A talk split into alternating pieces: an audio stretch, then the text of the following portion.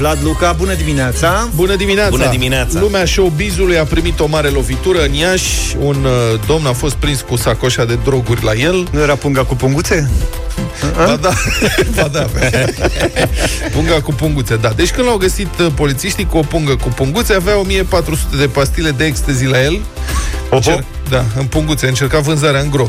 Dar a greșit clientul, polițistul l-au rec- mă întreb cum l-au recunoscut. Adică, poate că vibra aerul în jurul lui când ai atâtea pastile de ecstasy la tine.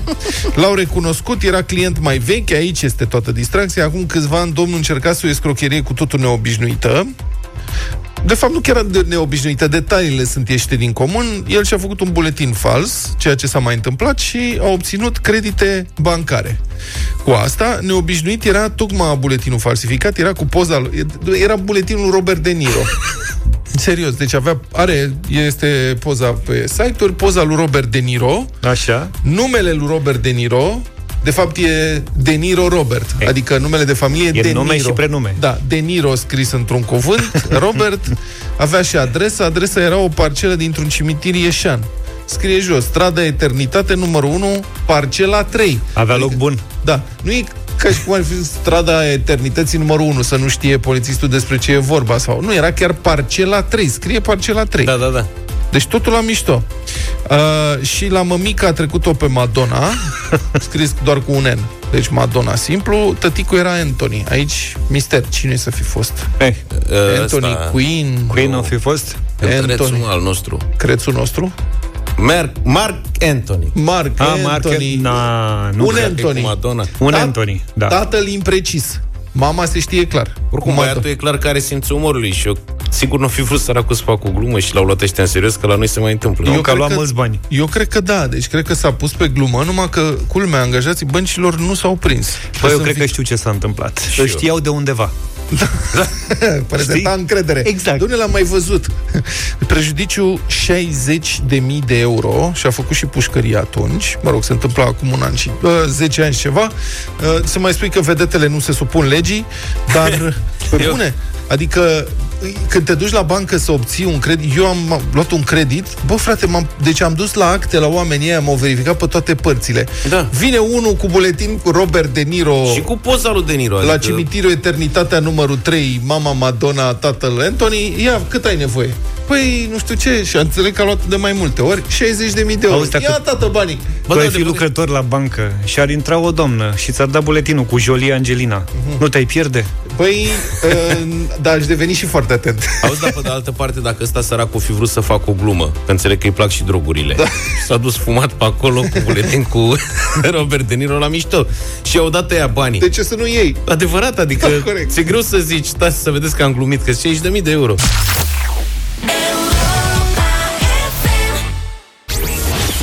Rațiunea zilei de Cătălin Striblea la Europa FM. Bună dimineața, Cătălin. Bună dimineața, domnilor! Bun găsit, oameni buni! La întâlnirea de azi voi vorbi despre un lucru spectaculos, dar în egală măsură delicat și cu efecte în timp. Probabil că ați auzit până acum că una dintre urmările protestelor antirasism din America este înlăturarea filmului Pe aripile vântului de pe platforma HBO. Cât de corect este? Rațiunea zilei de Cătălin Striblea la Europa FM. HBO a anunțat că filmul va fi retras temporar de pe platformele sale, la o zi după un editorial care a apărut în LA Times și care era semnat de John Ridley, scenaristul câștigător al Oscarului cu filmul 12 ani de sclavie. Pe fondul protestelor din Statele Unite, acesta atrăgea atenția că Pe aripile vântului este un film care cultivă stereotipurile rasiste și glorifică epoca în care persoanele de culoare erau supuse sclaviei. Ba, mai mult, spune Ridley, ignoră complet ororile sclaviei. Ținând cont de climatul inflamat din Statele Unite, cu sute de proteste împotriva practicilor rasiste, HBO s-a conformat instantaneu și a scos filmul temporar. Apoi a urmat în tocmai sfatul lui Ridley. Acesta spune că de vreme ce filmul este o capodoperă, el poate fi pe site, dar numai dacă este însoțit de o notă premergătoare care să explice situația populației de culoare la jumătatea secolului XIX când are loc acțiunea. Sau de o serie de discuții care să facă același același lucru, adică spectatorul să fie informat înainte de a-l vedea, astfel încât să nu perceapă sclavia sau practicile asociate acesteia drept normale. Așa că filmul va reveni, dar doar cu această notă. Acțiunea în sine a stârnit vii nemulțumiri, curiozități și proteste din partea mai multor cetățeni, sau măcar o sprânceană ridicată. Cu atât mai mult cu cât filmul are numai puțin de 10 Oscaruri, dar și pentru că majoritatea dintre noi cred că n-au avut ochi decât pentru povestea de iubire dintre Scarlett O'Hara și Red Butler. Totuși, pe principiul invocat de Ridley, o grămadă de opere de artă pot fi privite ca rasiste. Deja o grămadă de statui sunt îndepărtate cu furie în Statele Unite pentru că aparțin unor persoane care au avut sclavi sau au admis sclavia, iar o grămadă de cărți de acum 80 sau 100 de ani pot trezi suspiciuni. Ce ziceți de titluri ca Wilson Zevzecul de Mark Twain sau 10 negri mititei de Agatha Christie? Nu puneți coliba unchiului Tom pentru că această carte este una împotriva rasismului. E greu să înțelegi cum poate cineva să judece o operă de acum 80 de ani după standardele de astăzi care s-au schimbat foarte mult în bine. Doar că în cazul filmului Pe aripile vântului, lucrurile sunt cu atât mai complicate. Filmul a fost acuzat de rasism încă de la turnarea sa. El a sărnit protestele gazetarilor care se adresau persoanelor de culoare, dar și ale actorilor de la Hollywood. Ba, filmul a fost pe aproape să nu fie făcut din pricina unei greve care a dus la schimbarea scenariului. S-a renunțat astfel la cuvântul nigger, negrotei, dar au fost păstrate cele precum tuciuriu sau persoană inferioară. Mai mult, o notă de arhivă arată că producătorii au suferit mult la introducerea acestei reguli, care, citez, reduce din dramatismul filmului. Și nu uitați că interpreta lui Mamie, Haiti McDaniel, nici măcar nu a avut voie să stea în sală lângă restul colegilor, deși a câștigat Oscarul. Așadar, filmul a avut partea sa de controversă încă de la bun început, deși noi aici n-am simțit-o pentru că societatea noastră se afla în izolarea sa comunistă. Iar de-a lungul anilor, comunitatea de culoare din Statele Unite a revenit de mai multe ori asupra subiectului. Punctul lor de vedere trebuie ascultat. Întrebarea care se pune este până unde putem merge cu acest gen de îndreptări, în trecut și în viitor. Unde această problemă încalcă dreptul la viața al unor oameni și unde încalcă dreptul la exprimare și la creație. Este clar că e de neacceptat propaganda discriminatorie de orice fel. Dar țesătura unei povești într-o epocă teribilă.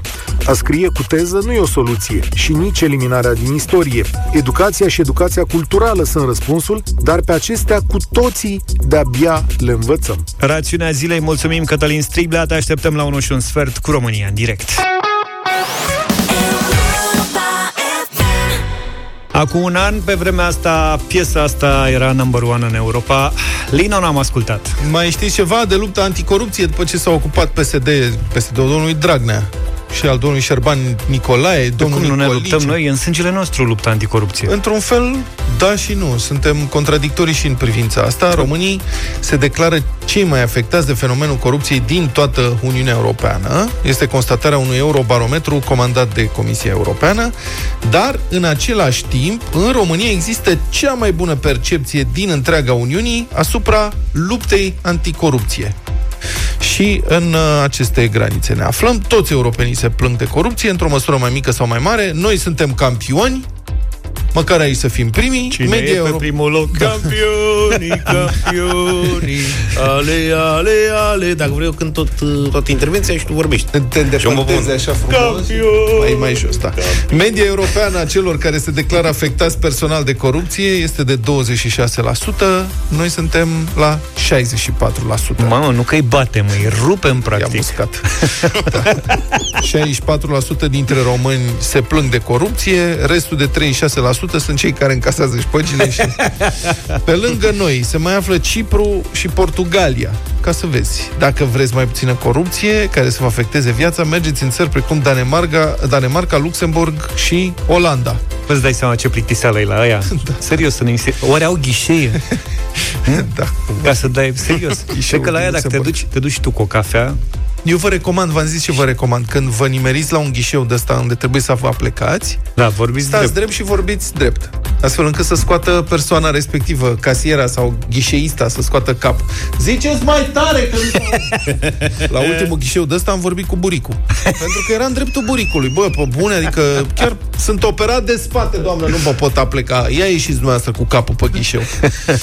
Bun, să vedem și de unde apare corupția. Jumătate dintre europenii care au răspuns la acest eurobarometru spun că principala sursă de corupție este sistemul sanitar. Și românii percep uh, la fel această problemă. 83% dintre români sunt convinși că există corupție în România, întâlnită cel mai des în sănătate, apoi în rândul partidelor politice și în educație. Foarte interesant modul în care oamenii percep că îi afectează uh, corupția și simt locul în care se află, pentru că uh, cu corupția din sistemul sanitar ne confruntăm direct când ne ducem noi sau cu cei pe care îi îndrăgim, ne ducem la spital sau, mă rog, la medic, însă partidele politice, corupția din partidele politice, care este certă, ne afectează indirect, în prim, ne scade calitatea vieții, de fapt. Dar nu ajungem noi să dăm șpagă parlamentarilor, sau îmi imaginez că nu ajungem. Uh, bun, 48% dintre uh, români consideră că fenomenul corupției s-a amplificat între 2017-2019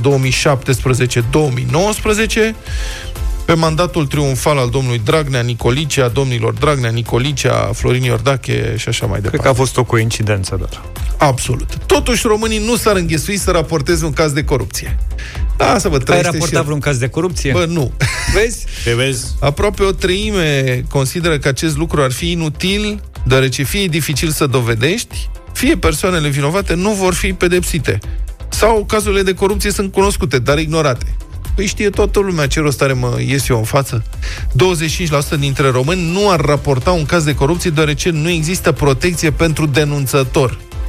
Și dacă totuși ar depune o plângere, 37% dintre români ar merge la poliție, 30% la Agenția Anticorupție DNA. Cum spuneam, în România... Pe la cea... sectorului. Da, cea mai bună percepție din întreaga Uniune asupra luptei anticorupție. 58% dintre respondenți spun că anchetele procurorilor sunt de natură să descurajeze și să reducă corupția. Deci DNA-ul a rămas totuși o instituție um, respectată în țara noastră, de la care România au așteptat multă vreme și au apreciat rezultatele. Cât au fost. Dar mai funcționează? Asta e interesant că, că nu, nu s-a mai auzit nimic. Funcționeze. Pare închisă. Sunt în vacanță oamenii sau ce? Da. Favorabili sunt în vacanță trimiși de sunt trimiși în vacanță. Da.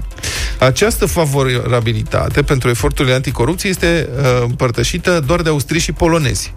Adică în Austria și în Polonia și în România oamenii spun că lupta anticorupție și instituțiile sunt uh, bune și descurajează corupția. Da.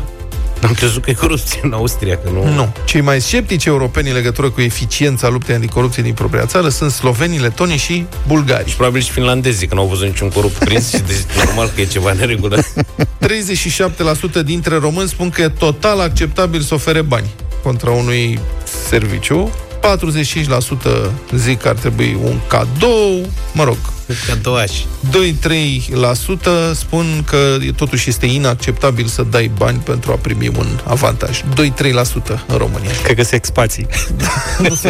și nu că și expații. expații care au venit recent. Da, Dacă da. au stat 2-3 ani pe aici, deja le place mult ideea. Se învață repede că să sară, să sară cozile. Da. Sondajul Eurobarometru, realizat în luna decembrie 2019 în toate statele membre ale Uniunii Europene.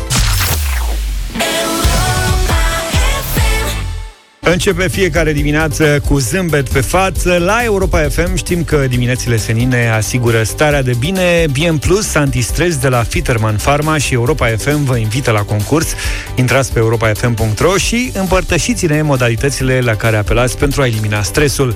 Puteți câștiga un kit Bien Plus antistres constând în 3 cutii Bien Plus antistres ca tu să rămâi echilibrat fără stres și un sac de box de birou pentru acele zile în care vrei să te eliberezi de stres. Ăla e primul cel mai tare sacul de box de birou și astăzi l-a câștigat Gabriela Matei din Pucioasa. Gabriela, moda- printre modalitățile ei antistres, găsim, uite, piesa antistres, un motan cât un pisoi. Vă știți piesa Mam, asta? Păi când să nu știu. Nu, n-am, da, nu cânta Luca, te rog, nu cânta. Ai cântat suficient în dimineața asta. Mult. Jocul antistres Candy Crush. Activi... ceva. Activitatea mea casnică antistres preferată, gătit. He, he, în sfârșit, după șters praful și curățenie, gătitul asta, da. Macaroane cu brânză, fel de mâncare aici... Pe mine m-a prins. Pe mine m-a prins. Macaroane cu brânză, Pe mine dar m-a atunci- prins. Serialul antistres sau filmul antistres, seria BD, Uite că n-a fost cu Star Wars, a fost cu BD în dimineața asta. Felicitări, Gabriela! Ai câștigat kitul BM Plus Antistres de la Fiterman Pharma. BM Plus Antistres este un produs antistres, 100% natural, ca tu să rămâi echilibrat, fără stres, nu produce somnolență, nu produce dependență și nu crește pofta de mâncare. Acesta este un supliment alimentar. Citiți cu atenție prospectul. Republica Fantastică România la Europa FM. Interminabilul serial al căpușării bugetului de către sinecuriști a continuat miercuri cu două noi episoade în Parlamentul României și cred că am putea începe serialul Sinecurist și liniștit.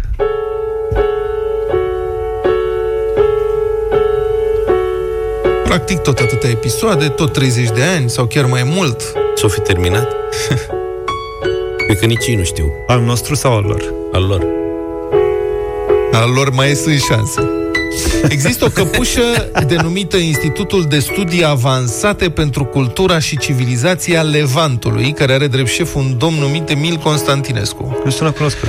Da, dacă ați uitat, Emil Constantinescu a fost la un moment dat președintele României, timp de un mandat. O dezamăgire uriașă pentru milioane de oameni care au votat schimbarea în 1996 și au avut parte de o serie incredibilă de guvernări dezastru. Atunci, domnul Constantinescu s-a declarat înfrânt de sistem și și-a pierdut curajul de a mai candida odată, dar i-a mai rămas suficientă slugărnicie în sânge ca să se căciulească apoi la PSD pentru o mică sinecură. Așa că în 2017 PSD i-a înființat această struțo-cămilă, Institutul Levantului, prin intermediul căruia domnul Constantinescu se poate bucura de un buget generos de aproximativ un milion de euro anual. Dar ce este Levantul acesta și de ce l-ar studia domnul Constantinescu, geolog? Levantul este o regiune geografică nedefinită precis, care se referă la o parte a Orientului Mijlociu, la sud de munții Taurus, mărginită de Marea Mediterană la vest, de deșertul Arabiei și Mesopotamia superioară la est. Levantul nu include munții Caucaz, peninsula arabică sau Anatolia, deși uneori Cilicia este inclusă. Și a nu se confunda cu Levante din Spania, zona cu Valencia. Da, sau cu salamul Levant, Sau. pe care poți să-l mănânci și vorba aia. Da, uite, și Levantul ăsta umple burtica domnului Constantinescu. Peninsula Sinai poate fi inclusă, dar poate fi de asemenea considerată ca o regiune de graniță între Levant și Egiptul de Nord. Aceasta uh-huh. este o definiție Ceea ce generală. știe toată lumea. Da. Deci e o zonă. Da. Levantul e o zonă în care s-au întâmplat mai multe lucruri, e adevărat, de-a lungul istoriei, așa cum Păi s-au și- întâmplat în multe alte locuri. Și ce nu merită un institut? Ba da, pe banii tăi. Deci multă cultură în zona Deci, ăsta este Levant, o chestie la fel de nedefinită ca personalitatea lui Emil Constantinescu. Cum sunt cheltuiți bănișorii românilor pentru studierea Levantului? Iată pe deputatul USR Iulian Bulai, care explică, citez, pe proiecte au mers 80.000 de lei în 2019, 80.000 de lei din 2 milioane de euro, adică bugetul pe uh, 2 ani. Acești bani au mers, de fapt, pe salarii foarte mari, pe deplasări, pe diurne, pe sindrofii, pe tot felul de activități care nu au nicio legătură cu ideea de Levant. Această instituție reprezintă un institut luat pe persoană fizică de către o personalitate care a reprezentat speranța României acum 20 de ani. E trist că salariații din această instituție câștigă fără să facă nimic concret pentru cercetare, mai mult decât cercetătorii de la Academia Română. Nu este corect. Am încheiat citatul din deputatul USR Iulian Bulai. Proiectul de lege pentru desfințarea institutului a fost supus la vot ieri la Cameră cu un rezultat ușor de anticipat. Deputatul USR Cătălin Drul a afirmat înaintea votului că proiectul va fi respins, deoarece toate celelalte partide susțin menținerea acestei sinecuri de un milion de euro pe an.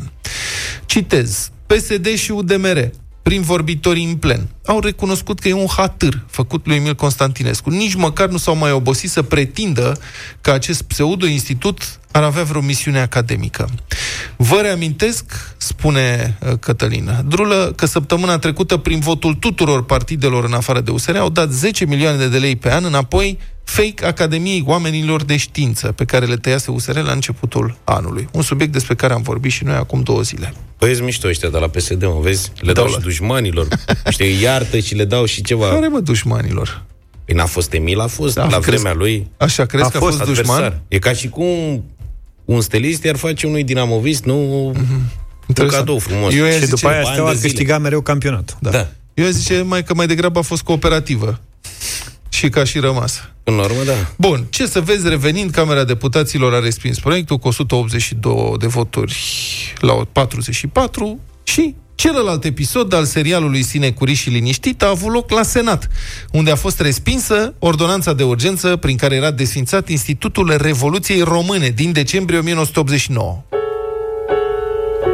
Acesta, Institutul Revoluției, este un mic loc de joacă pentru fostul președinte Ion Iliescu și pentru unul dintre locotenenții săi, Gelu Voican Voiculescu, amândoi, de altfel, trimiși în judecată în dosarul Revoluției, sub acuzație de crime împotriva umanității. Și eu mă întreb, ce mai studiază domnul Iliescu și Voican Voiculescu în privința evenimentelor din decembrie 89? Adică ei știu cel mai bine ce a fost atunci. Iar, iar ei sunt primii care ar trebui să mărturisească adevărul, nu să studieze evenimentele. De Că ei ca știu. să... de institut, că știu. Ca să nu uite.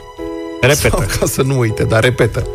La sfârșitul anului trecut, când s-au împlinit 30 de ani de la căderea regimului Ceaușescu, acest institut, cu o operă de cercetare incertă și șefi compromiși, trimiși în judecată, a provocat un uriaș scandal. Când a încercat, poate mai țineți minte, să organizeze un concert aniversar pentru Revoluție. Și mai multe organizații civice au reacționat vehement atunci, considerând alăturarea o ofensă adusă memoriei eroilor martiri ai Revoluției din 89 și urmașilor. Concertul a fost anulat și dacă tot venise vorba despre o oribilă alăturare, guvernul a și desfințat Institutul Revoluției lui Ion Iliescu. Asta se întâmpla după momentul uh, aniversării a 30 de ani, dar iată, au trecut de atunci șase luni, un timp uriaș în România, parlamentarii vechi gărzi consideră că situația s-a liniștit, oamenii au uitat și Institutul Domnilor Iliescu și Voican Voiculescu își poate continua traiul liniștit pe bani publici. Deci domnul Iliescu are Institutul Revoluției, domnul Constantinescu al Levantului. Sunt curios ce institut ar face domnului Băsescu, dar deocamdată încă mai e cam tare în gură, nu cred că se pune problema.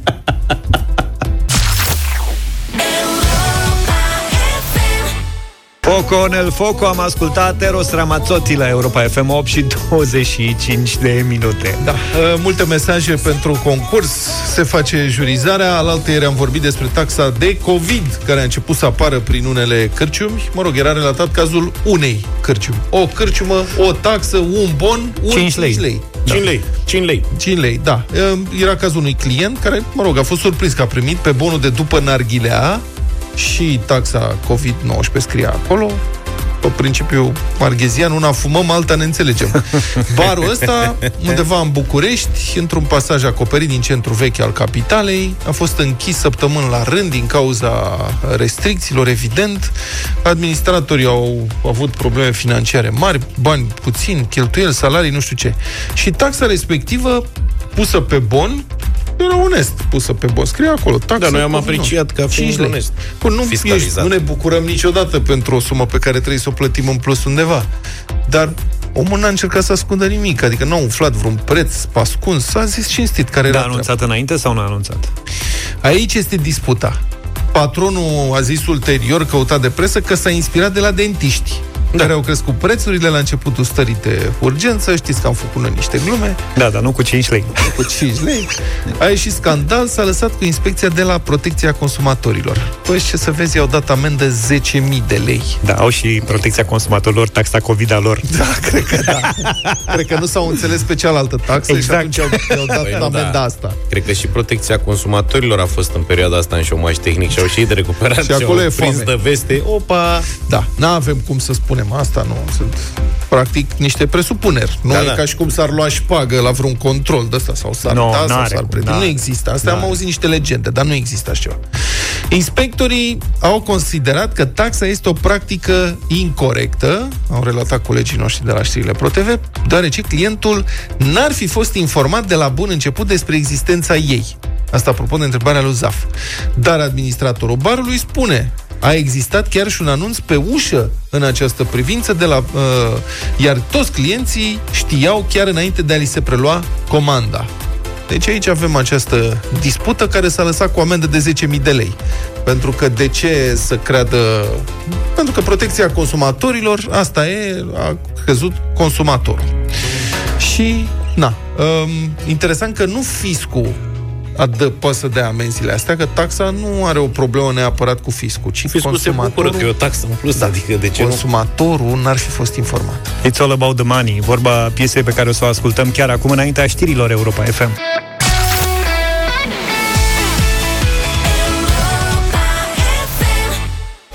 Stole the show la Europa FM 8 și 35 de minute. N-ați uitat, n-ați uitat de concursul nostru. Au venit foarte multe mesaje. Europa FM și Agricola te îmbie Cu salamuri crud uscate pentru rime inspirate. A sosit momentul să aflăm uh, Ce mesaje am primit Și care este câștigătorul din această dimineață. Ia, să trecem așa ușor Printre mesajele primite astăzi. De exemplu Salamul levant din sandwich mă îmbie, conține plante aromatice, se știe, dar cu greu mi-am găsit rima încât a început să-mi bată inima. Când salamul levant l-am înghițit, ca în rai eu m-am simțit. nu rău. Mulțumim pentru mesaj. Ia ce mai avem? Foaia verde, ia somie, ne scrie Gabriela din Bacău. Salamul levan din sandwich mă îmbie. Conține plante aromatice, se știe. Ia și tu și dăm și mie să mâncăm cu bucurie. Mulțumim, Gabriela. Primează cu iasomie. Da, și iată mesajul câștigător din această dimineață. Salamul levant din sandwich mă îmbie conține plante aromatice, se știe. Nu-i vrăjeală de doi bani, nu-i nici a lui Emil Cioran, nu-i al lui Constantinescu și nici a lui Iliescu. La agricol îl găsim, ura, cu levant noi ne hrănim. Luci, din București. Ai prins-o? Luci din București e câștigătoarea din această dimineață și după ce o felicităm vreau să nu uitați un lucru, oricând aveți chef de o gustare crud uscată, mezelurile agricola vă satisfac pe loc pofta. În această gamă găsiți, de exemplu, salamul uh, uscat mozaic, un adevărat răsfăț, gustativ și vizual. Are o savoare și aspect diferite față de alte produse crud uscate, inspirația mediteraneană conferită de tocătura mare, fermă, care pune felia în evidență și provoacă simțurile. Este obținută dintr-un amestec echilibrat de carne de porc, carne de vită și slănină tare. De În câte- mâncare să da, vorbim. În câteva clipe, prieteni, ce mâncare românească i-ați recomanda unui străin să facă sau să mănânce? Pentru că l-am văzut pe ambasadorul britanic la București, eh, excelența sa Andrew Noble, care a gătit sarmale. Greșit, sarmale. Sarmale, da. Este, eu ieșit foarte bine. Domnule, omul chiar e cu shorts, cu cuțit, cu tot ce trebuie, toacă, călește. Să E ne de- împrietenim cu el. N-am văzut filmarea cu împachetarea sarmalelor. Și la cum sunt împachetate și cum sunt aranjate în oală, A plătit acolo e pe mână de cineva. profesionist, Da. clar. Adică eu, ca, mă rog, amator în domeniul Da, ăsta... mă, dar gestul știu. contează. A găsit ambasadorul da. sarmale? Deci A ambasadorul Marii Britanii la București a gătit sarmale cu ocazia, mă rog, e o ocazie, o să vă spun în câteva clipe. Sunați-ne la 0372 069599 ce mâncare românească i-ați recomanda unui străin. Fie să o facă, fie doar să o mănânce. găsit. Vă așteptăm. Trei inimi, ediția aniversare adevărat de la Irina Irimes la Europa FM. 8 Da. și 46 de minute, 0372069599. Ce mâncare românească ați recomanda unui străin? Intrăm în direct imediat. Cumva ambasadorii britanici la București au tendința să fie simpatici. Ultimii trei ambasadori au fost super simpatici, de acesta nou nu prea știam mare lucru. Da, uite că știi acum. Andrew Noble, da, s-a filmat făcând sarmale. A fost uh, provocat să facă sarmale și s-a apucat. Omul s-a dus în bucătărie și a pus sor- șorțul și a început să taie lucrurile, să explice despre ce este vorba. Uh, I don't think it's going to be too difficult to show you how to make it, so you could make it at home. Cred că puteți să faceți acasă. They're called sarmale. Onions and rice. which Sarmale. are The basis of the stuffing. Tomato. Deci face cum food, trebuie and everything. sarmalele, cu tot cu șuncuță, înțelegi? Dar noi nu înțelegem ce spune. Vărzica, cu... Că nu vorbim engleză aici. Și le dă la cuptor, i-au zis că trebuie să le dea la cuptor, le dă într-o oală mare, într-adevăr, pentru că sarmanele, după cum știm, practic, cu toții, când le pui la foc, se umflă și da. Da. trebuie să le lași un pic de loc să crească așa și uh, le dă la cuptor la temperatură foarte mică mult timp, câteva ore. Și la sfârșit le și mănâncă, mi s-a făcut o De unde poftă și rău pe care englezesc cu slow cooking. Da, eu aș separa puțin discuția asta, știi? Adică una e ce aș recomanda unui străin să mănânce și aici categoric, fără dubii, mici. Papanași. Nu, mici, mici, mici. Mici. Deci n-ai cum să pleci din mici. Primul lucru. Ok, poți să le recomand și o Știi, sarma. micii au calități atât de diferite în țara asta încât A, bine, în general, Nu știu ce să să întrebe unde să mănânce mai întâi, da. poftim. să se intereseze. Dar n-aș recomanda niciodată unui străin și niciunui român să facă mici. Uh-huh. E Da. foarte greu să faci mici. Am prieteni e. care au încercat să facă mici, nimănui nu i-au ieșit mici. Practic. Corect. E, e aproape imposibil să-ți iasă. Hai să începem să Și stăm de altceva e vorbă să cu... Faci ceva. Oana. Oana, bună dimineața! Bună dimineața, Oana! Bună, Oana! Bună dimineața! Întrebarea asta este, ce îi recomanda ca mâncare unui străin în România să mănânce și eventual să încerce să facă? Eu i-aș recomanda să mănânce colivă, Colivă. arpacaș cu nucă. De acord. Eu n-am putut să mănânc niciodată colivă. Colivă? Bravo. Da, nu pot să... Mamă, Eu și- ne l-ai disperat. Și aici sunt diferite, ca la mici, sunt diferite tipuri de colivă, Ok. dar sunt... Uh, Bine, asta e o chestie foarte românească, așa, foarte particulară. da, Cred. recomand să nu te duci să o iei de la cofetărie sau lucruri de genul ăsta, ci dacă prinzi uh, Și La biserică. D- dacă prinzi vreo coloană în vreun stat uh, din România sau ceva, să te alături grupului. Da, mă rog, uite, Dumnezeu să-l odihnească. Mai aveți ceva colivă? În curtea oricărei biserici poți Da. să te duci duminica Și ce să facă? Deci de mâncat am înțeles colivă, dar ce să încerce să facă? Să facă și el acasă, să iei arpacaș, să-l fiarbă. Da. să Nu e facă că e o complicat, dar e ceva mai simplu unui străin, că până nu înțeleg, Uh. n-ai cum să-i traduci arpacași. Te oprești acolo. O Să iei un borcan de jumări și să facă o omletă cu jumări și mămăliguță caldă. Uite, poftim. A, bun, Bravo, ar fi o omletă treabă. cu jumări și mămăliguță caldă, asta da. Eu le-aș zice să facă MBS-ul, dar nu găsesc uh, brânză de aia pentru MBS-ul. Te bolzi cu brânză de oaie frământată, ne spune Vali din Buzău. N-au, Asta domne, nu aș găsesc la ei recomanda. în țară brânză de oaie frământată. Atunci ciorbă de cartofi cu afumătură, uite.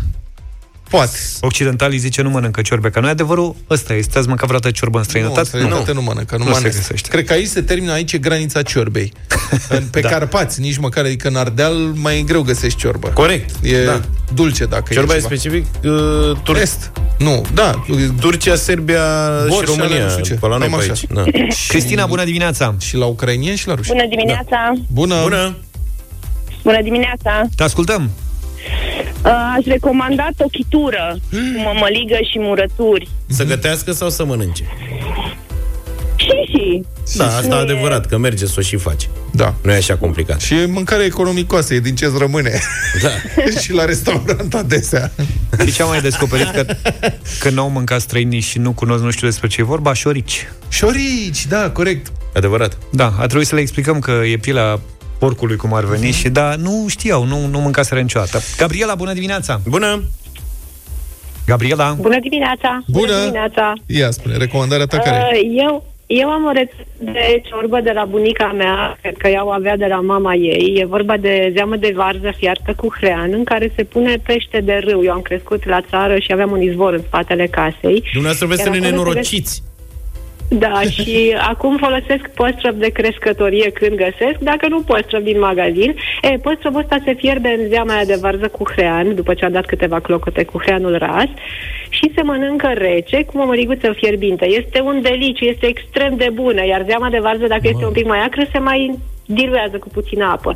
E, ma, bunica le dădea felul ăsta de mâncare și eu îl fac și ziua de azi pentru tata și mai făcea caltaboș prăjit, tot cu mămăligă și se spărgea și îl mânca cu mămăligă. E mâncare cam grea, dar e foarte gustoasă. Astea grele ne plac nouă. Da, nu știu da, de ce. da, da. Da, mai da, greu. O bucătărie tradițională extrem de grea, dar Da. extrem de gustoasă. Ce Mama, drept. adevărul că știi niște mâncăruri de-astea de apar în documentarele alea la Discovery sau unde sunt Mhm. uh-huh. cele mai ciudate mâncăruri ever. Adică pește fiert în zeamă de varză. Cine Dumnezeului și-ar fi imaginat Nici așa măcar ceva? noi. Da, da, zău. dar cred că e bună rău. Zici? Nu, sună Vai. bine, da, da, da. Mihai, bună dimineața! Bună dimineața, domnilor! Ca Salut! Să Salut! Din Bacău vă ascult cu mare plăcere pe 104,2. Mai întâi uh, ar trebui să facem o precizare. Nici mici și nici sarmalele nu sunt mâncăruri uh, de proveniență românească. Nu are a face Păi nu așa, dacă contează. e să o luăm, Așa. nu avem Deci, practic ar trebui aproape să niciuna. recomandați ceva ce nu ne aparține. Păi și tu ce ai recomanda? Ia, Ia ia, zi, ia. ce ați recomanda? Aș recomanda- Mere, ce ați aș recomanda? recomanda, aș recomanda o, o pistie sau răcitură, cum spunem noi în Moldova, cu, de aceea cu mult usturoi și cu mămăligă fierbinte. Ok. Dar și mămăliga, ea... Piftie daci- cu mămăligă fierbinte, n-am încercat niciodată. Mă, mămăliga să fie caldă, mă rog, să nu Bă, fie să rece. știi că m-a, m-a spus pe gânduri asta cu Piftie piftie cu cu mămăligă mămăligă? cald alături n-ar strica. Dar mămăliga dacică? Mămăliga dacică, bineînțeles. Dacică, da, am înțeles. Mulțumesc Da, foarte auzi? frumos. Deci mămăliga făcută de daci. Știi ce cred că Gata. nu se mănâncă iar pe afară? Și e specific zonei noastre, poate românesc, mușdeiul? N-am văzut mușdei nicăieri. Așa cum îl facem noi, nu prea. Nici eu n-am văzut. Nu? Singura șansă e să găsești vreun ospătar român care să-ți facă în mod special lucrul ăsta. Ia să, Dumitru. suflachii cu niște mușdei, boss. Da, Dumitru, bună dimineața! Bună dimineața! Neața. Da. Ce recomanzi? Cel mai bun ar fi un balmoș. Balmoș. La stână. Aoleu, Da. a făcut... Un A... vin spumos. E posibil, balmoșul e tot una cu bulz, nu? Nu, e brânză O, cu balmoș. mămăligă Acolo și are și topești ou. în- Cu unt în zăr, cu făina fiartă cred că mult asta- și balmuș- pleci la el până iese untul deasupra. Cred că și balmoșul și bulzul. Nu, bulzul este mămăligă cu ăla e brânză balmuș. Nu, nu, nu, înăuntru, știu, am co- înțeles. Coaptă. Dar ambele cred că a, pot fi catalogate drept specific românești. Adică e foarte probabil. Doamne, Nu n-am știm. verificat. Dacă în vrei, Serbia, în partea dacă aia avem obținem noi. finanțare, putem să facem o emisiune culinară prin Balcani. Eu mă bag la așa ceva. Și eu. Adică să facem o cercetare antropologică culinară în Balcani, prin toate țările astea, mâncăm tot. Și scriem despre asta, relatăm, Stabilim facem povesti. care sunt mâncărurile tradițional românești Da. autentice. Prin comparație. Liliana, mai ai doar câteva secunde să ne spui ce ai oferit unui străin. Mâncare. Liliana? Da, bună ziua! Da, Sunt bună, în Lili. aud în ma- Da, bună, din Tulcea, Liliana sunt. Da. Uh, sunt în mașină și vă aud în ecou, mă auziți? Închide Zine radioul repede la ce mașină. vadă până Dunăre de Gata, am acolo. închis radio, e ok? Mult Da. mai bine. Zi. Da, Știu deci că- am fost pe fază la răspunsuri, am cerut ajutor colegilor dumneavoastră să-mi zică exact întrebarea, am bănuit-o, că până m-am urcat în mașină am pierdut 5 minute. Câteva Uh, secunde eu v-aș mai ai. recomanda, Zi. eu v-aș, v-aș, i-aș recomanda unui străin care, bineînțeles, vizitează Dobrogea și în special Tulcea noastră frumoasă, cosmopolită, ca să zic așa, având în vedere Ce că ai mulțile- recomanda? nu ne mai fierbe! Uh, Ok, notează. Varenichii rusești. Varenichii Da. rusești. Ia să... Ok. Ce sunt da. astea? Deci sunt uh, un fel de brânzoaice care se fierb, nu se prăjesc și se cot fierbind și se pune smântână peste ele. Varenichii rusești. Gata, mulțumesc foarte Ne-am găsit, ne frumos. informăm. Gata. Mulțumim tare Bine mult. ați venit în România. Vă recomandăm varenichii rusești. Rămâneți cu noi pentru știrile Europa FM, iar după judecata de joi cu Cristian Tudor Popescu.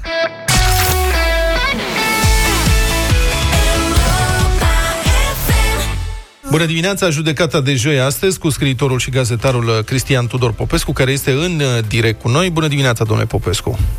Bună dimineața, domnilor! De, Bună dimineața. de data asta ne-ar interesa opinia noastră mai degrabă în calitate de critic uh, de film, apropo de incidentul cu filmul Pe aripile vântului, uh, care a fost scos de pe platforma HBO Max din cauza că ar conține prejudecăți rasiale. Domnule Popescu, dacă îmi dați voie să pun în context, să dau uh, câteva uh, cuvinte, să dau știrea pe scurt. Un purtător de cuvânt al HBO Max a declarat, citez, pe aripile vântului este produsul timpului său și conține prejudecăți rasiale care, din păcate, erau ceva comun în societatea americană. Aceste prejudecăți erau greșite atunci și sunt greșite și astăzi, așa că am decis că este irresponsabil din partea noastră să difuzăm în continuare filmul fără a explica și a denunța aceste prejudecăți. Filmul va fi disponibil din nou pe HBO Max cu o discuție despre contextul istoric și denunțarea acelor scene și va fi prezentat așa cum a fost creat inițial, pentru că altfel ar fi ca și cum am susține că aceste lucruri nu au existat. A mai spus portătorul de cuvânt. Domnule Popescu, ce ziceți despre această trezire la realitate a canalului HBO? Da, aș numi o mai degrabă un uh, act grav de băgare în seamă. Asta este o infracțiune printre cele mai uh, grave, nu? Să te bagi în seamă, cum se spune. Uh, interesant e că s-a produs uh, simultan cu un act uh, asemănător um, întâmplat în România, unde Biserica Ortodoxă Română a excomunicat yoga. La fel, fără să o întrebe nimeni. Cum nu i-a întrebat nimeni nici pe cei de la HBO de ce era cazul să se bage în seamă în legătură cu acest uh, film. Uh, interesant e că trezirea, cum îi spuneți dumneavoastră, a HBO-ului s-a produs după 81 de ani de la premieră. În 1939 a fost premiera lui Gone with the Wind, with the Wind. Um, a fost premiat cu vreo 8 Oscaruri uh, acest film și vreme de uh, 81 de ani nimeni n-a considerat că filmul uh, este rasist, că are prejudecăți rasiale, că este revizionist. Este revizionist în sensul uh, în sensul independenței statelor uh, din Sud, adică întorcând lucrurile până la războiul de secesiune din secolul XIX. N-a considerat nimeni, din potrivă, a fost introdus în, uh, în cele în 100 de filme din uh, registrul uh, Bibliotecii Congresului, registrul național, uh, patrimoniu, deci a fost considerat patrimoniu național uh, acest uh, film. Mai mult decât atât, el reprezintă în uh, istoria cinematografiei și în uh, istoria, să-i spunem, civilizației uh, americane, uh, un moment de victorie asupra rasismului, pentru că uh, a primit Oscarul in a supporting role, nu îi spun rol secundar, pentru că este o traducere nefericită în limba română, deci, Oscarul de interpretare feminină l-a primit o actriță de culoare. Hattie McDaniel. Vedeți, nu-i spun o actriță african-americană, așa cum cere corectitudinea uh, politică să spui, uh, și nu o actriță de culoare. Una dintre uh, multele și groasele uh, exagerări, mergând până la grotesc, ale acestui concept, acestui curent care se numește corectitudine politică, political correctness, care a venit ca o reacție la rasismul um, persistent de secole în Statele Unite, de fapt de la înființarea uh, Statelor Unite. Pot să Pot să intervin cu o... Vă rog, vă rog. Când a luat uh, premiul Oscar, la festivitatea respectivă, totuși, uh, actrița de culoare a fost uh, uh, plasată de organizatori în spatele scenei, nu împreună cu echipa filmului, care a stat în față. Ea a fost plasată în spate, iar lansarea filmului a fost însoțită de unele proteste în rândul comunității de culoare, mă rog, afroamericane din uh, Statele Unite, care nu au fost extinse, dar sunt relatate asta din documentarea pe care am făcut-o, sunt relatate cazuri de pichetare a unor cinematografe și niște reacții negative în câteva uh, ziare care uh, erau ale comunității de culoare. În niciun caz nu se compară cu reacțiile de pildă la Birth of a Nation, la nașterea unei națiuni, al lui David Ward Griffith, Da. uh, la care au fost uh, zeci de mii de uh, cetățeni uh, de culoare americani care au ieșit pe străzi. Atunci au, uh, au uh, manifestat împotriva filmului, au cerut uh, interzicerea lui, acela film fiind într-adevăr un film rasist. Un film rasist groaznic. Poate, da, cu siguranță cel mai, uh, cel mai dur uh, rasist film împotriva rasei negre. Uh, și totuși acest film nu a fost uh, retras de la difuzare, nu, el poate fi difuzat în continuare, în vreme ce, iată, scoatem această melodramă.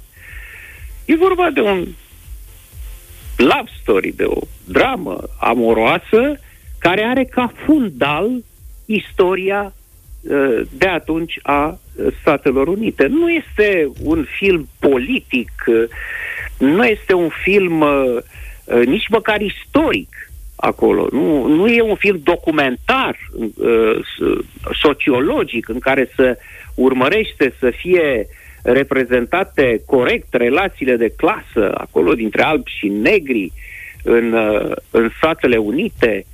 Nu, domne, este o poveste de dragoste. De aceea acest film a fost văzut de sute de milioane de americani și de pământeni în deceniile care au trecut uh-huh. de la uh, premiera lui. Nu pentru nu știu ce uh, prejudecăți rasiale. E adevărat, sunt prezentate edulcorat relațiile uh, dintre uh, stăpânii dintre stăpânii albi și uh, uh, servitorii, mă rog, sclavii negri uh, din acea perioadă. Dar ce ați fi vrut?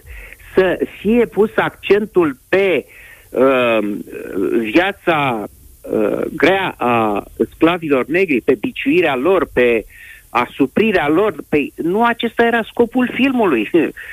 Filmul își are ținta în emoționarea spectatorului în legătură cu relațiile lui Scarlett uh, O'Hara, cu uh, Red Butler, cu uh-huh. Ashley și așa mai departe. Eu aș vrea... Acolo este, vă rog. Da, eu aș vrea să vă aduc în, uh, în contextul nostru, ca să zic așa. Aveți, sau, mă rog, acum nu știu dacă mai aveți, îmi cer scuze, dar uh, aveți o emisiune uh, Cinema TPK la Digi24 în care prezentați... Nu mai am. Îmi pare rău să aud asta. Uh, uh, în care prezentați filme românești, dar le puneați într-un anumit context. Credeți da. că filme, de exemplu, care glorifică realizările comunismului, că au fost o sumedenie, este uh, o cantitate foarte mare de astfel de filme, ar trebui difuzate cu o punere în context de către televiziune din România sau nu? Ar trebui făcut mai mult decât atât. Și anume un curs de cultură generală cinematografică la uh, liceu. Un curs pentru toată lumea în uh, care să se explice aceste lucruri, să fie așa cum există uh, limba și literatura română, disciplina asta, de ce să nu existe filmul românesc? Uh-huh. Se facă istoria comentată, istoria explicată, pentru că, într-adevăr, fiecare uh, film și fiecare operă artistică uh, din orice domeniu este uh, și produsul epocii respective, nu numai al autorului, autorilor. Uh, asta spune, e inevitabil. Asta spune HBO, că difuzează acest film prin plasarea lui într-un context. Adică poți difuza filmele lui uh, Leni Riefenstahl fără să le pui da. în context? Fără a da, le pune în da. context? Da. Poți să intri pur și simplu la ora 21 în seara asta, ProTV difuzează Triumful Voinței. Fără explicații. Nu, este Iată. bine, este bine ca filmul să fie precedat, așa cum pe vremuri aveam telecinemateca prezentată de Ecaterina Oproiu, cu care eu am crescut Uh, și în care se spuneau niște lucruri despre filmul respectiv. Ce e cu el, uh, de ce a apărut în acea perioadă, care sunt uh, conotațiile, care sunt legăturile cu epoca, amănunte despre actori, despre regizor, firește că ar fi foarte bine să se facă lucrul acesta. Și, în general, nu numai cu uh, Uh, cu filmele dificile din uh, punct de vedere politic, cum este Triumful Voinței al lui Leni uh, Riefenstahl, și cu orice film, orice film uh, notabil din uh, istoria uh, cinematografului. Am înțeles, înțeles. nu poți să faci asta cu filme de serie B și C, pentru că n-are rost, strici orzul pe gâște. Da. Ar fi bine să existe, iată, eu am făcut lucrul ăsta vreme de 10 ani la ProTV și vreme de un an la Digi24 am făcut genul acesta de emisiune cu prezentarea unui film pe care eu l-am considerat uh, de calitate, un film care trebuie văzut Să știți în că, general. asta să a știți fost că discuția cu noastră este mereu foarte interesantă, dar din păcate nu mai avem timp. Adică am depășit deja cu vreo 5-6 minute. Vă mulțumesc. Aoleu. Da, vă, nu, e vina da, noastră. Un singur lucru, un Vă rog. singur lucru, aia cu yoga. Da. Același lucru a făcut Biserica Ortodoxă Română. S-a băgat în seamă. Adică e corect ce face uh, ce vrea să facă HBO, să dea și o, o contextualizare a filmului, dar în mod evident s-a trezit, cum ați spus dumneavoastră, să facă asta pe fondul oportunității, îi spun așa, uh, sinistre create de cazul lui uh, George Floyd, ceea ce nu e în regulă deloc. Iar la Biserica Ortodoxă, care spune că yoga n-are treabă cu Dumnezeu, păi n-are! Dar Și sunt o care mulțime e de problema? lucruri, sunt o mulțime de Mai lucruri și care alte lucruri pe lumea Da. asta care n-au treabă cu Dumnezeu. nu? Bine, vă mulțumesc foarte mult pentru intervenția în uh, deșteptare. A fost criticul de film de această dată, uh, Cristian Tudor uh, Popescu, cu judecata de joi. Ultima ediție din acest uh, sezon. Domnule Popescu, ne reauzim din toamnă. Vă mulțumim foarte mult. 9 și 34 de minute. Sper că sunteți pregătiți pentru ceea ce urmează. Știm că visați cu ochii deschiși la vacanță Dar în egală măsură știm cât de important este pentru voi Și pentru cei dragi să fiți sănătoși și în siguranță. Vara asta Europa FM și Comoder duc relaxarea la cel mai înalt nivel. Relaxează-te la tine acasă Stând în fotoliul de masaj Comoder Bari Pe care îl poți câștiga vinerea asta Adică mâine la Europa FM Au sosit foarte multe mesaje audio Cu răspunsuri la întrebarea Ce crezi că ar spune fotolul tău dacă ar putea vorbi. Ascultăm trei dintre ele, cele mai originale Și doar unul va merge în finala de mâine La care poate câștiga prin tragere la sorți Un fotoliu de masaj Comoder Bari. Juriu, vă rog puțină atenție. Uh, Ascultăm uh, mesajele și decidem ulterior A, fată dragă, dă-mă mamei tale în grabă, lasă-mă la ușa ei cu fundiță și cu chei. Am să intru să surprind trupul ca să îl cuprind și să-i dau, cum ți-a dat ție, forme noi dintr-o iubire și un fel de îmbrățișare, de la umeri la picioare, cea care să-i coloreze argintia bătrânețe. E puțină imaginație aici E, e puțin în sensul de multă. De, de foarte multă, da, ceva, în sensul ăsta E ceva. Bine, al doilea mesaj Ia. La câte kilograme am, dacă fotoliul meu ar vorbi, ar zice nu, nu, nu, nu, nu, nu, nu, nu, nu, nu, nu. Manu din Arad. Da, nu, mulțumim. și, și ultimul de azi. O, rămâi, vino la mine, te aștept așa de mult, dorințele tale toate numai eu știu să le ascult. Haide, vino și te așează, știu deja ce îți dorești. Îți ofer o relaxare cu masaj ca în povești. Astăzi puse lin fotoliul, muzică în căști punând, cu masaj de relaxare, m-a purtat în vis, râzând. Mulțumim. Ok. Astea sunt mesajele, ia să vă văd. Eu sunt cu Caterinca Manu, fără Da, dubii. Manu și la mine. Păi atunci ce rost mai are să votezi? Păi trebuie să Are votezi. trei de da? Are trei de da? Eu votez Merge cu direct, îi dai golden buzz? primul mesaj cu bătrânețile argintii, cu alea. Cu Am Da, e frumos. Frumos scris, dar Manu a fost foarte bun. Da. Mulțumim tare mult, Manu, pentru mesajul din această dimineață și felicitări, pentru că tocmai te-ai înscris în finala de mâine, întragerea la sorți pentru un fotoliu Commodore Bari dotat cu sistem de masaj, muzică prin Bluetooth, încălzire, reflexoterapie și masaj în zona capului cu perne de aer. Altfel spus, un fotoliu pe care te relaxezi ascultând cea mai bună muzică de ieri și de azi sau podcastul cu emisiunea preferată direct din aplicația Europa FM. Mai multe detalii și regulament pe europafm.ro Vă așteptăm mâine la tragerea la sorți.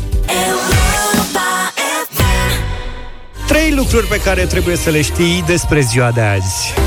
Pe 11 iunie 1948. Regimul comunist uh, de la București, aflat sub control sovietic total, a decis confiscarea unor mari părți din economia privată din România. Comuniștii au prezentat confiscarea sub numele de naționalizare și au trecut în proprietatea statului întreprinderile industriale, miniere, bancare, de asigurări și de transport. Mii de proprietari au fost astfel țintele unui abuz de drept nemai văzut în țara noastră. Compensațiile pentru ei au fost derizorii. Propaganda comunistă a prezentat acțiunea drept un mare succes. După naționalizare, au fost create premizele necesare planificării economiei Republicii Populare Române. La câteva luni de la naționalizare, în urma măsurilor luate în toate sectoarele, a devenit posibilă întocmirea primului plan economic de stat.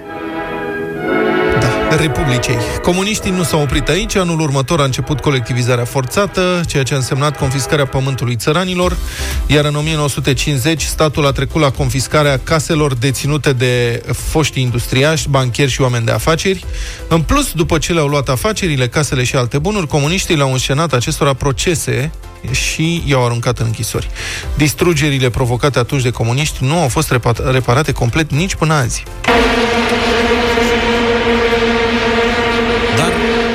Ce zgomot se aude? Băzăit ca de albine? Toți se uită cu mirare și nu știu de unde vin. Nu sunt albine, zbuvuzele, dacă ați uitat de ele. Deși eu cred că sunt de neuitat. Acest instrument tembel a ajuns, din păcate, și pe stadioanele din Europa după Cupa Mondială din Africa de Sud, când, practic, Meci de meci auzeam 90 de minute zumzăitul ăsta pe fundal. E principala amintire pe care ne-a lăsat-o din nefericire. Ediția a început în urmă cu exact 10 ani. Cause this is Africa. Samina, mina, eh, eh, waka, waka, eh, eh. Samina, mina, This time for Africa. A fost pentru prima oară când campionatul mondial de fotbal s-a desfășurat pe continentul african. FIFA dorea la vremea respectivă ca mondialul să meargă prin rotație de pe un continent pe altul. Africa de Sud a câștigat găzduirea mondialului cu sprijinul emoționant al lui Nelson Mandela, dar și cu ajutorul unor mite de 10 milioane de dolari bine plasate către șefii Federației Internaționale de Fotbal. Acești bani au inversat scorul votului care ar fi plasat competiția în Maroc. Scandalul de corupție a dus la demisia președintelui FIFA Sepp Blatter în 2015, după 17 ani la conducerea forului. Cupa mondială din 2010 a fost câștigată în premieră de Spania la capătul unei ediții modeste din punct de vedere sportiv. Olanda a bătut Brazilia și Uruguay, dar în finală a fost învinsă de la Roja cu 1-0 după prelungiri, gol marcat în minutul 116 de Anders Iniesta. 11 iunie 2011, albumul Dark Side of the Moon, lansat de Pink Floyd în 1973, a reintrat în clasamentul Billboard pe locul 47 și a depășit cu această ocazie 1000 de săptămâni de prezență în topul american. În toată această perioadă, albumul a fost chiar și pe primul loc. Leave, don't leave me. Look around. Probabil că nimeni nu-și imagina în martie 1973 că albumul pe care urma să lanseze Pink Floyd va face istorie în muzică, dar calitatea melodiilor este deosebită, iar audiția în întregime a albumului este o experiență muzicală unică. Trupa s-a reunit inițial în decembrie 1971 și în ianuarie 1972 la studiourile Decca, dar și la un depozit deținut de Rolling Stones pentru a lucra pe un material care exista deja. Piesa Us and Them exista deja într-o formă diferită, iar Brain Damage nu-și mai găsise locul pe albumul anterior.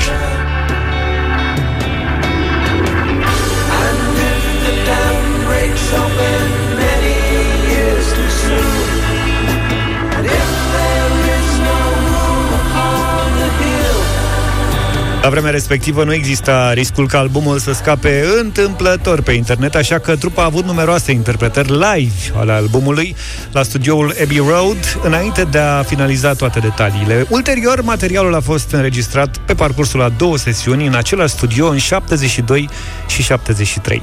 Albumul a fost remasterizat și relansat de mai multe ori, ajungând la vânzări totale de peste 45 de milioane de exemplare. Dark Side of the Moon a făcut adevărate vedete din cei patru membri ai formației și rămâne unul dintre cele mai bine vândute albume din istoria muzicii. Și iată, Vlad, în sfârșit, o piesă de la Pink Floyd în final de deșteptarea da. la Europa FM. Ascultăm Money, să aveți o zi frumoasă alături de colegii noștri. Urmează Europa Express. Noi ne întâlnim mâine dimineață de la 7. Numai bine! Mulțumim, stăpâne, toate Pa, pa!